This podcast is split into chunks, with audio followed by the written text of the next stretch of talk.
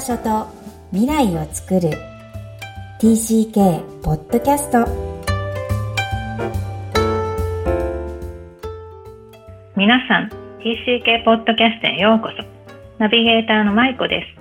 みきこさんよろしくお願いします。皆さんこんにちは。ダジャーハオハリバン。クロスのみきこです。今日も舞子さんとお送りする TCK ポッドキャスト今日のオープニングはハロウィンです。はい。アメリカでは、えーと、10月の最後、うん、31日はハロウィンで、うん、えーとまあ、子供たちはまあ仮装をして、うん、夕方の近所のお家の周りを回ってお菓子をもらうっていう、1年でとっても楽しみにしている日です。はい、私も大好きだったんですけど、はい、今じゃあ街はかぼちゃだらけですか？かぼちゃだらけですね。いいな、本当にあの、かぼちゃを売ってるお店とかが違うじゃないですか。こっちはだいぶ増えてきましたけど、やっぱりなんか 100, 100均のグッズとか、そういうことのところにしかなくて、かぼちゃそのものをね、あんな大量に売るってことはないので、うん。街一色がオレンジなんだろうなと思いますが、うん、うん、こっちはだってもう9月から売ってますからね。夏休み明けて学校が始まるぐらいから、もうスーパーに、あ、もうこの人かぼちゃ買ってるとか、そういう感じですね。うん。うん。あ、じゃあ、舞子さんちも自分たちで作ってますか？えっ、ー、と、今年は、えっ、ー、と、どうしようかなって、まだ、あの、作ってないんですけど、去年は作りました。うんうん、あの、カービングして。うん、面白いですよね。うん。そうですか。羨ましいです。私、あの、夕方でお菓子をもらいに行くよりも、もう好きでしたけど、それ以上に学校でやるパレードが大好きでした。学校の中で、うん、楽しいですよね。うん。うんあれでね、あの、今どうなんだろう。あの、先生がこう呼ぶの。一人一人。で、ちゃんと、あの、メインティーチャーと手をつなげて、私のクラスの子よ、みたいな、こんな素敵なドレスを着てるわ、みたいなのを自慢してくれるのがすごい嬉しくって。なんだろうね、あれ。そういうのありますか？え、一人ずつ歩くってことですか？もちろん手をつないでずっとこうクラスが一列になって歩くんですけど、一、人ずつこうなんか順番に呼ばれて前に行けて先生のトップの先生と手をつないで、じゃあ次あなたね、次ジェフね、次エミーね、みたいな感じでしたね。はい。ただのひいきなんですけど。一人ずつっていうのはうちの子供たちの学校ではないんですけど、まあでもこう、クラスごとにこうどんどん歩いてきて、あの、ドロップオフとかピックアップを、あの、朝夕方する、あの、ドライブウェイのところで、親が集まってみんなこう、拍手しながら順番に行ってる感じです。えー、えー、そうですか。じゃあ、ハロウィン楽しんでください。はい、ありがとうございます。TCK の特徴をさらに理解していくために、TCK が併せ持つ利点と難点について前回に引き続きお話ししていきます。今回のテーマは自国文化に対する無知です。これは海外で生活していると親としてはなんとなくわかるような気がするところもあります。はい。今週は TCK の難点というテーマですが、えー、確かに私も苦労してきた事象なので、えー、非常に熱が入りますね、えー、書籍の中の文章を引用すると、異文化を通じて様々な習慣やスキルを身につけ、他の国のことをよく知っている TCK も自分のことはあまり知らないという皮肉な事態が起こると表記されています。え、舞子さんはこの話を聞いて何かイメージしたことはありますか？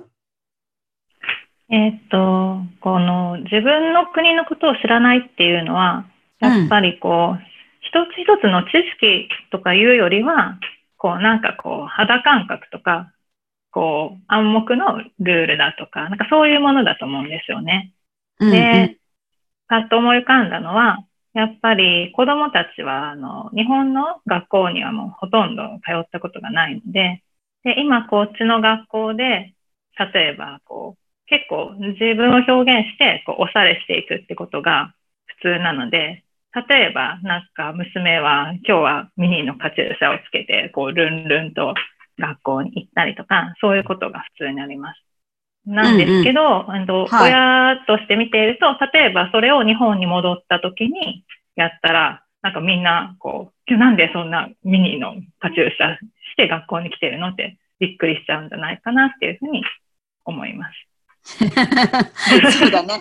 だから親がね、こう日本に戻られてから、うん、あの、ミニのカチューシャをしていくときに送り出す勇気があるか、そして止めちゃうのかっていうのもね、うん、あの、どっちも正解はないと思うんですよ。うん、そうですよね、うん。それもぜひ考えていただきたいなと思いますね。だって、体験するのは大事だから、やっぱり。なんでミニなの、っていうものの、そういう国なんだってことを理解することも大事だろうし、うん、なんでかわかんないけど言われるっていうことは、うん、いっぱい世の中あるので、はい、うん、そういうのをこう、早いうちから経験しちゃうっていうのが、ひょっとすると TCK なのかなと私自身も、あの、経験してみて思います。うん、やっぱり暗黙のルールですよね。おっしゃる通り、私はこの暗黙のルールにひたすら悩まされてた人間なので、うん、あの、うん、これが勘がいい人なんて多分ないと思うんですよね。みんなどっかで失敗してきて、えー、どっかで何かが違うっていうのを肌で感じて、または言われて、そして兄弟から聞いてっていうことが、あの、どんどん覚えていくっていうことでしかないのかなとは思います。うんうん、暗黙のルールのマニュアルとかないですからね。マニュアルね。暗黙じゃね、なくなっちゃいますよね。そうです。でもさっきね、まゆこさんがおっしゃったこの知識とかいうことっていうので言えば、うん、もちろん今はインターネットがあったり、あの、勉強のね、あの、なんだろうな、機械通信教育があったり、うん、インターネットで勉強できたりするから、ちょっと昔とは違うんでしょうけど、その時代にいないものっていうのは、なかなかやっぱ苦手意識、特にうちの兄の場合は、うんと、あれ、都道府県。うん。覚えてるけど、苦手意識が残るんですよね。その時代で日本で一生懸命覚えてない。その時代はもうアメリカの州を覚えてるから、うん、はい、テストに。都道府県は永遠に大人になってもみんな結構苦手な TCK っていうのはいます。だからって生きていけないわけじゃないんですけど、うん。うん、やっぱり私は都道府県の時代はいるので、日本に。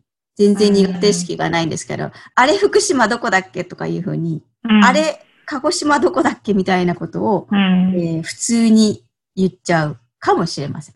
だから、どの時代にいないかっていうのは、結構、なるほど、バレないけど、中では、あ、あっていう、なんかこういうのが こう、肩をすくめちゃう TCK がいるかもしれませんね。うん、あ皆さんに今後インタビューでも聞いていきたいと思います。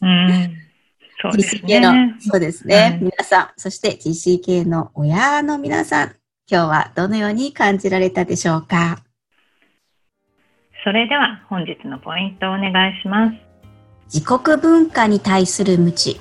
これは TCK なら誰もが避けては通れない苦労、そして苦しみを経験しているかもしれません。どこかの時点で自国文化には生活していないのだから、その時間や空間での当たり前を知らないのは、本当は当たり前のことなんですよね。TCK が後から習得、獲得していくことが要求されていますが、えー、今を生きるために TCK は言語以外にも、えー、その現地で、えー、その場所でいろんな努力をしています。皆さんもそんな TCK を知ってください。今日も TCK のいろんな気持ちにありがとう。この番組ではお悩みや質問を受け付けています。また TCK をさらに知りたい方のために TCK オンライン基礎講座も開催しています。詳細は育ちネット多文化で検索してホームページからアクセスしてください。さらに、ポッドキャストを確実にお届けするために、購読ボタンを押して登録をお願いいたします。みきこさん、ありがとうございました。ありがとうございました。バイバイ。